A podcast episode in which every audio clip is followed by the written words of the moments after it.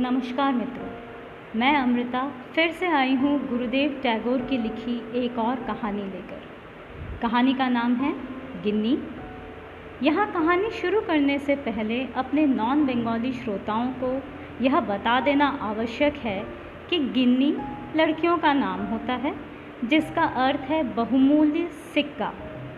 पर चलते फिरते अच्छे घराने की लड़कियों को संबोधित किया जाता था। कई बार टॉन्ट भी किया जाता था। गुरुदेव की कहानियों में स्वतंत्रता से पूर्व के भारत व बंगाल की झलक देखने को मिलती है।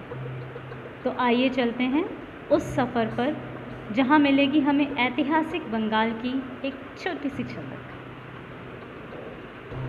हमारे पंडित शिवनाथ छात्रवृत्ति कक्षा से दो तीन क्लास नीचे के अध्यापक थे। उनके दाढ़ी मूछ नहीं थी बाल छटे हुए थे और चोटी छोटी सी थी। उन्हें देखते ही बच्चों की अंतरात्मा सूख जाती थी।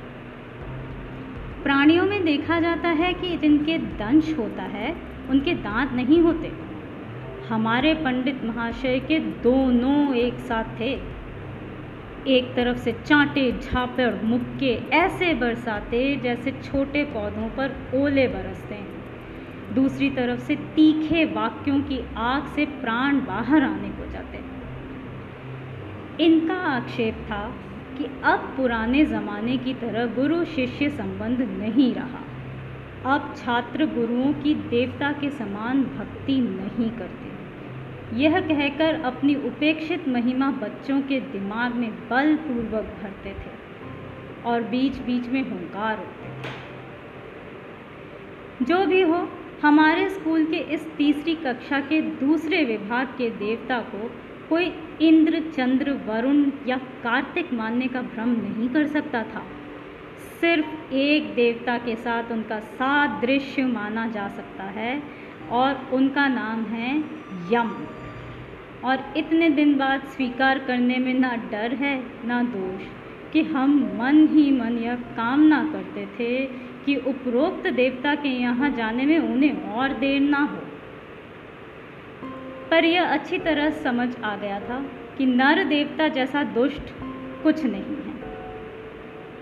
बच्चों को तंग करने के लिए हमारे शिवनाथ पंडित के पास एक अस्त्र था। वह सुनने में जितना मामूली लगता था, उतना ही भयानक था। वे लड़कों के नए नाम रखते थे। नाम चीज़ तो सिर्फ़ शब्द है और कुछ नहीं, किंतु अधिकतर लोग अपने से ज़्यादा अपने नाम को प्यार करते हैं। अपने नाम के प्रचार के लिए लोग क्या क्या कष्ट नहीं सहते? ऐसे नाम के प्रेमी मनुष्य के नाम को विकृत कर देने से उसके प्राणों से प्रिय स्थान पर आघात पहुंचाना होता है। यहाँ तक कि जिसका नाम भूतनाथ है उसे अगर नील नलिनी कांत बुलाओ तो भी उसे असहा लगता है। इससे यह पता चलता है कि मनुष्य वस्तु से अवस्तु को ज़्यादा मूल्यवान समझता है। सोने से ज़्यादा वाणी, प्राणों से अधिक मान और अपने से ज़्यादा अपने नाम को बड़ा समझता है।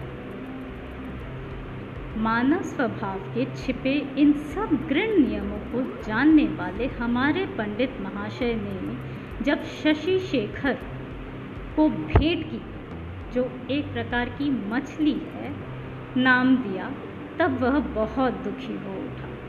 खासकर उस नामकरण में उसके चेहरे की तरफ़ खास इशारा है।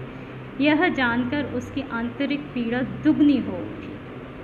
फिर भी शांत भाव से सब कुछ सहकर चुप रहकर बैठना पड़ा। आशुतोष का नाम था गिन्नी। पर उसके पीछे थोड़ा इतिहास जुड़ा था।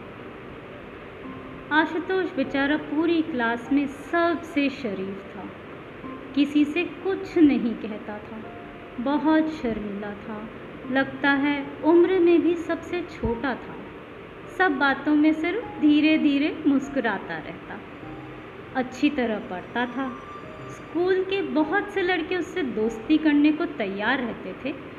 पर वह किसी लड़के के साथ नहीं खेलता था और छुट्टी होते ही पल भर की देरी किए बिना घर चला जाता था। पत्ते के दोने में दो एक मिठाई और कांसे के छोटे से लोटे में पानी लेकर ठीक एक बजे घर से दासी आती थी।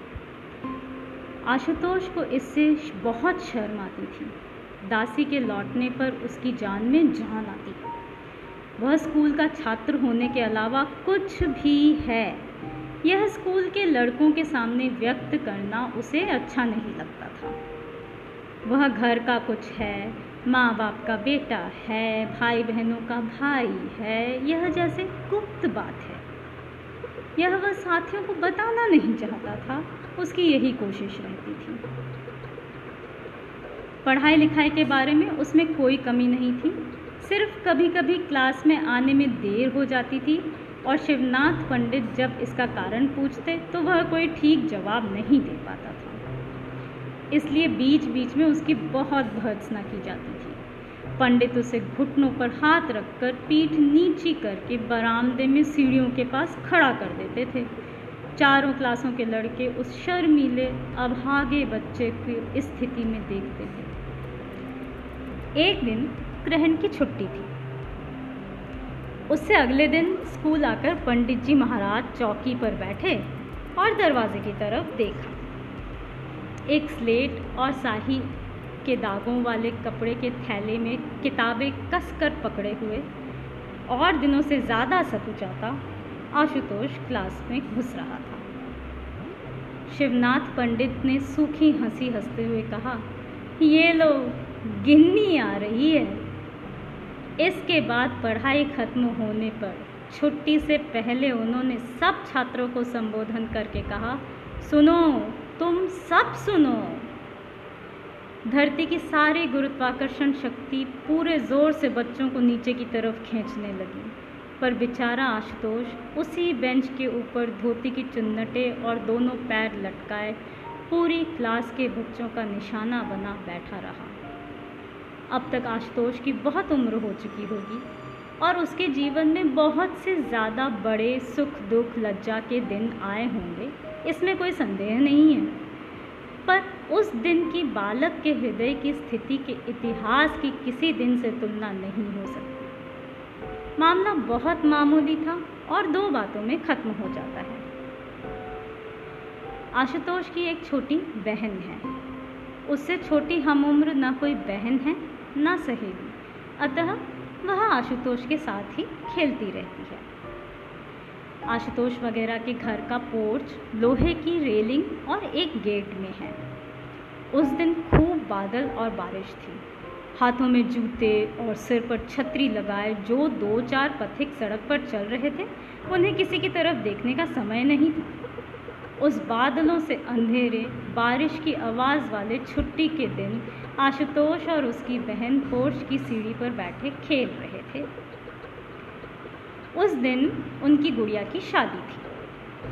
उसी के इंतज़ाम के बारे में आशुतोष बड़ी गंभीरता से अपनी बहन को उपदेश दे रहा था। बहस यह उठी कि पुरोहित किसे बनाया जाए?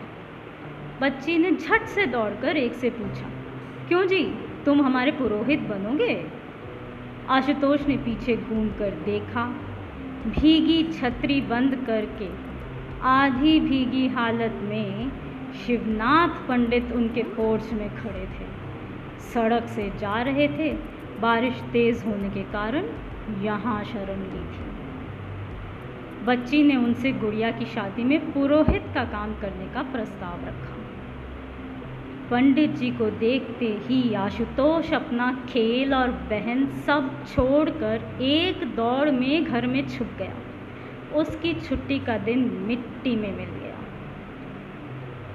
अगले दिन जब शिवनाथ पंडित ने सूखी हँसी के साथ इस घटने को, इस घटना को भूमिका के रूप में सबके सामने सुनाकर आशुतोष को गिन्नी का नाम दिया, तब पहले तो वह जैसे हर बार में धीरे से हंसता है।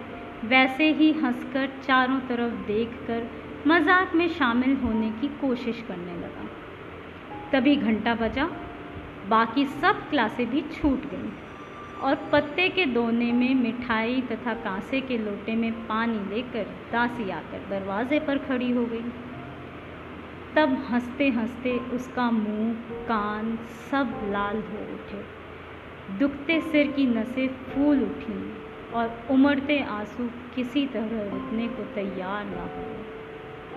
शिवनाथ पंडित आराम गृह में नाश्ता करके निश्चिंतता से तंबाकू पीने लगे। लड़के खूब मज़े से आशुतोष को घेर कर गिन्नी गिन्नी करके चीखने लगे। वह छुट्टी के दिन एक छोटी बहन के साथ खेलना आशुतोष को जीवन का सबसे लज्जाजनक भ्रम लगने लगा। धरती के लोग किसी भी समय उस दिन की बात को भुला सकेंगे, ऐसा उसे विश्वास नहीं हुआ। आशा है आप सबको यह कहानी पसंद आई होगी।